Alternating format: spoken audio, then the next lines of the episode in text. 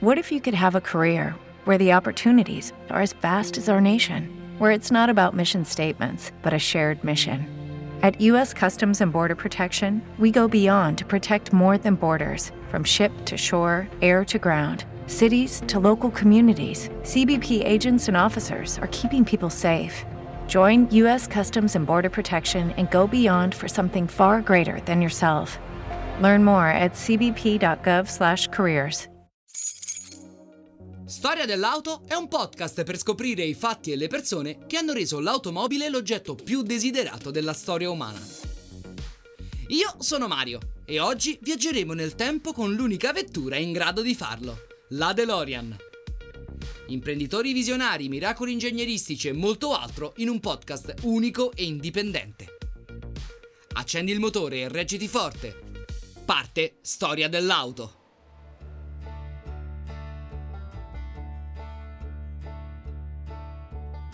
Se ho questa grande passione per le auto, lo devo soprattutto a questa magnifica macchina e al suo grande e visionario fondatore. D'altronde da piccolo non potevo appassionarmi alle supercar, o almeno io non potevo, visto che il mio unico interesse erano film e cartoni animati. Di certo all'epoca non capivo che la DeLorean esisteva veramente, perché era una macchina che vedevo solo nel film. Eh, ovviamente parlo del fantastico film di Robert Zemeckis, Ritorno al futuro, e della macchina del tempo del professor Doc Emmett Brown un film del 1985 che come poche altre opere di quegli anni è tuttora un cult eccezionale. Un film che fa sognare tutti, grandi o piccini che siano, di viaggiare nel tempo e se si può, perché non con una bella automobile, come lo stesso Doc dice nel primo film della saga. Ma noi non siamo qui per parlare di viaggi nel tempo. Il nostro scopo è guardare la storia attraverso l'automobile e oggi il protagonista di questo episodio è John DeLorean con la sua DMC 12. Una storia che stranamente non è destinata ad un lieto fine, o almeno così sembra. Perché la DeLorean Motor Company fallisce in un primo momento l'obiettivo di diventare un marchio stabile come Lotus o Jaguar, ma come tutte le auto da sogno, anche questa società ha trovato una nuova linfa vitale e verso la fine di questo episodio ci sarà una notizia bomba. E quindi, come sempre, andiamo con ordine. La prima premessa che mi sono fatto nel creare questo podcast è stata non seguire una linea temporale, nonostante la storia ne ha una ben definita.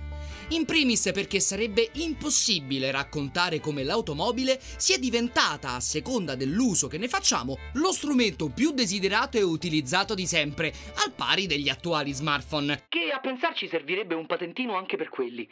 Secondo poi, voglio la libertà di raccontare la storia che nella settimana mi ispira di più. Perché se c'è una cosa che sto imparando da tutti questi personaggi è la libertà di dire è così che vedo il mio obiettivo e resto fedele a me stesso. E John DeLorean non è estraneo a questo modus operandi.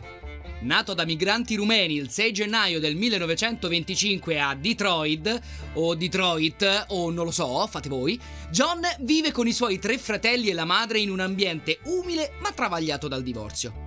Il padre, infatti, appena trasferitosi con la moglie dal Michigan, trovò lavoro come dipendente nella Ford, ma finì in un ospizio per alcolizzati non molto tempo dopo, lasciando definitivamente la famiglia. John fin da piccolo si appassiona al mondo delle auto, tanto da dedicare i suoi studi nella progettazione di sistemi innovativi, completando un master alla Chrysler fino a trovare il suo primo impiego nella Packard, casa automobilistica di prestigio attiva dal 1899 fino al 1956. Fin da giovane, agli esordi di quella che sarebbe stata una carriera stellata, John ha il sogno di creare qualcosa di suo, qualcosa di unico e distintivo, qualcosa che avrebbe portato il suo nome per sempre. Ma quel periodo fa quel che potremmo definire una gavetta per conoscere il mercato e quello che la gente desiderava. Negli anni 60 Detroit, o Detroit, o fate voi, è la città cuore dell'industria automobilistica in America, la città dove ha sede la General Motors, che in quegli anni è l'azienda più grande del mondo ma è anche il centro del cambio culturale che sta avvenendo su grande scala. Mentre alla General Motors i dipendenti sono tutti in abito scuro e dediti a fare soldi, i giovani portano i capelli lunghi e comincia quello che ancora oggi è uno dei momenti di ribellione più incisivi della storia.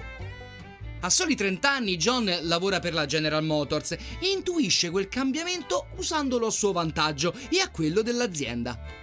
Gli uomini che guidavano auto da sogno erano tipi paffutelli di Wall Street, che non erano in grado di guidarle, mentre i giovani che erano in grado di farlo non avevano le auto. Mi sono detto, è lì che c'è una fetta di mercato. Questa semplice idea è alla base di una delle macchine iconiche del periodo, la Pontiac GTO, che vede come group executive il nostro protagonista.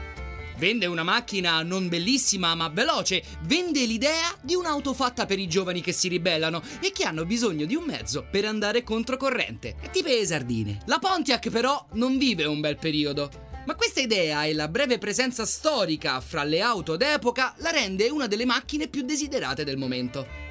I continui miglioramenti da parte di DeLorean, sia dal punto di vista ingegneristico che di marketing, gli fanno scalare la vetta portandolo ai primi piani della General Motors e paradossalmente è qui che comincia per lui una crisi esistenziale. Perché John ama la bella vita, ha molti amici a Hollywood e tutto quel lavoro e poco svago lo rendono, come dire, poco DeLorean. È qui che una serie di fattori alimentano quella fiamma che lui ha dentro già da molti anni, quel desiderio di creare qualcosa di suo e di trasformarsi totalmente.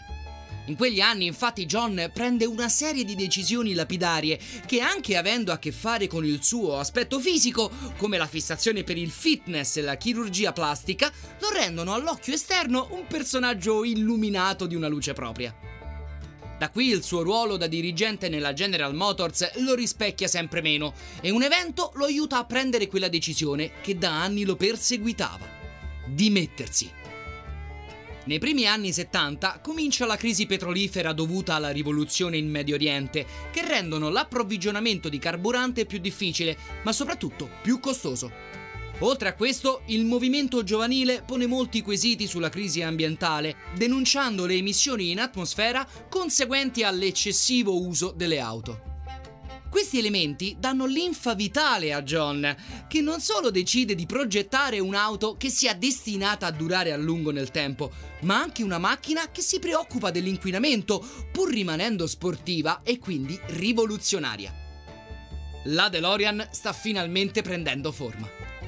E mentre parlo mi rendo conto di quanto tutto ciò sia riconducibile a quello che stiamo vivendo oggi e mi suggerisce una riflessione. Finché saremo dipendenti dal petrolio e dalla frenesia di una vita volta al consumo, non ci libereremo mai dei problemi che ci affliggono e che ci tengono sulle spine da decenni. Ma è altrettanto bello vedere che in qualsiasi epoca viviamo c'è chi decide di mettersi in gioco. All'epoca John DeLorean, oggi Elon Musk, tutte persone che dobbiamo conoscere per migliorare nel nostro piccolo la nostra vita e quella degli altri. Ma bando alle ciance. Torniamo nella metà degli anni 70. John vede la crisi come un'opportunità e si mette al lavoro. Quello che aveva capito nella sua vita da ingegnere e successivamente da dirigente di aziende automobilistiche era che alle persone non si vendono auto, ma sogni e il suo è decisamente facile da vendere. Decide di creare un'auto completamente nuova in ogni suo aspetto. La carrozzeria è in acciaio inossidabile per durare molto a lungo nel tempo, un'auto a due posti e sportiva che avesse come target giovani ribelli come lui, anche se diversamente giovane. Il progetto viene affidato a Colin Chapman, ingegnere, pilota e fondatore della Lotus, che pose le basi del progetto ispirandosi alla sua sprint. Il design invece viene affidato a Giorgetto Giugiaro, un designer e imprenditore italiano. Vabbè, non ve lo devo dire io chi è Giorgetto Giugiaro, la panda, insomma, non uno qualsiasi. Nel 1978 nasce la DeLorean DMC-12, DMC che sta per la DeLorean Motor Company, e 12 come il costo di 12.000 dollari che sarebbe dovuto essere l'obiettivo di vendita dell'auto. L'unica cosa che manca è il capitale necessario per avviare la produzione. John DeLorean non ha intenzione di investire il proprio capitale personale e impiega invece molte risorse nella ricerca di finanziamenti anche governativi per partire. Dopo aver girato il Texas, Detroit, il Maine o addirittura Porto Rico, l'unico finanziamento che gli viene concesso è nell'Irlanda del Nord. Un finanziamento di 84 milioni di sterline che doveva servire al paese per attirare altre industrie.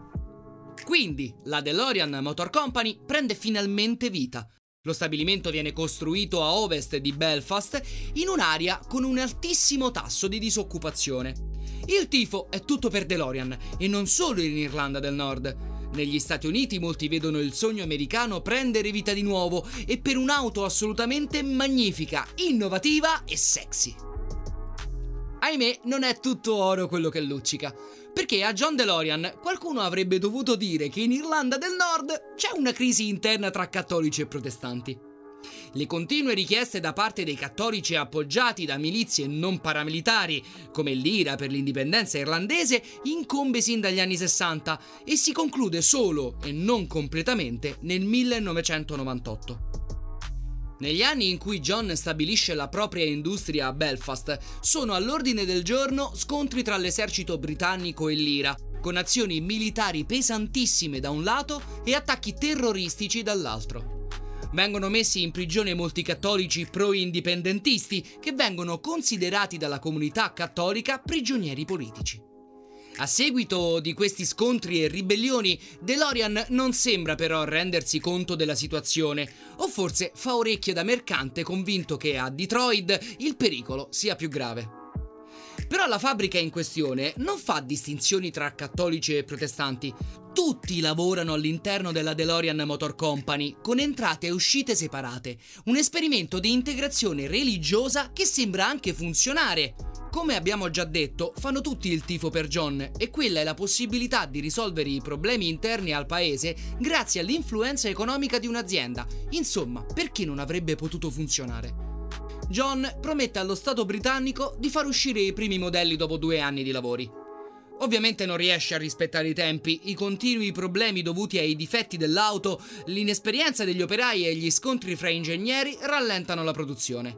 E DeLorean non ha i soldi per ultimare la prima fornitura di auto per tempo. Intanto gli scontri continuano e in uno di questi vengono attaccati alcuni magazzini della DeLorean Motor Company. John ne vede comunque il lato positivo perché così ha modo di chiedere altri soldi allo Stato.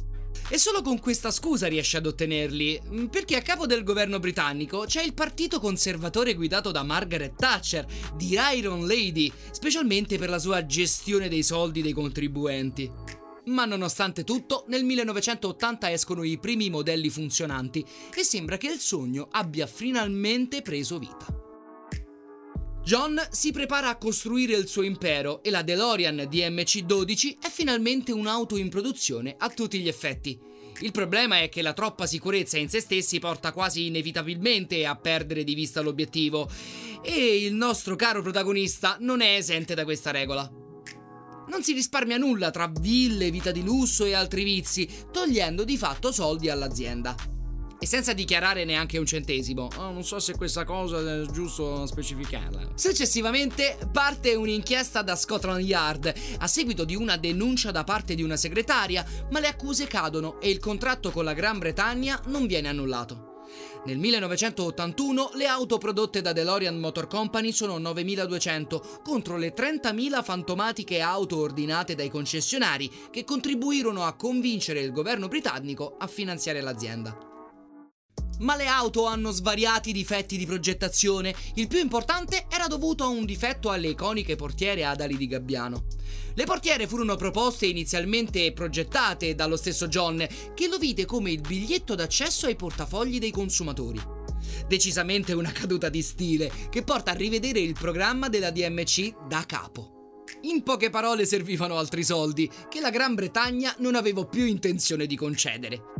I soldi devono essere trovati in forma privata e l'azienda licenzia la metà dei lavoratori, pari a 1100 dipendenti.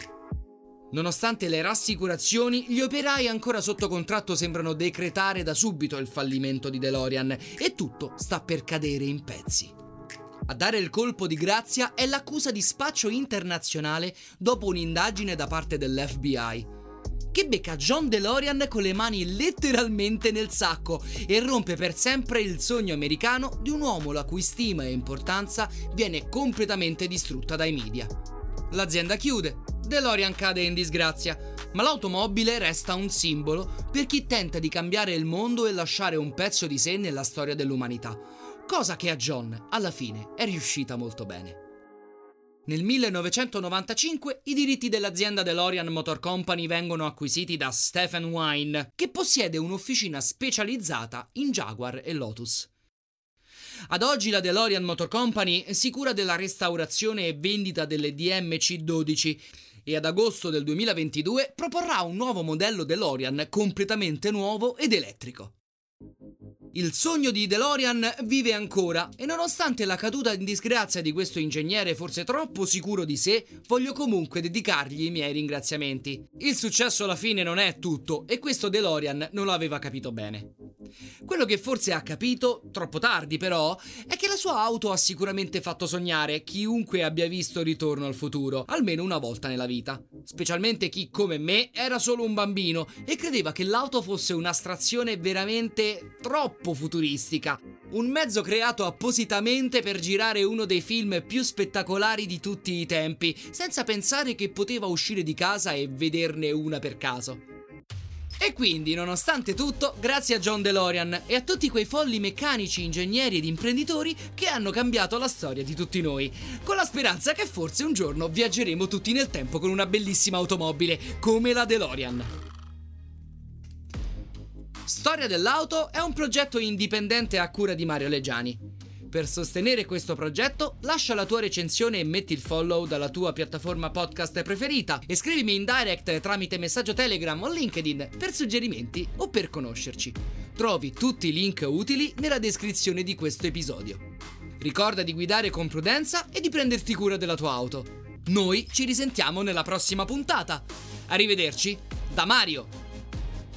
Un ringraziamento speciale a Matteo Sgherri per avermi fornito alcuni materiali che mi hanno aiutato a scrivere questo episodio.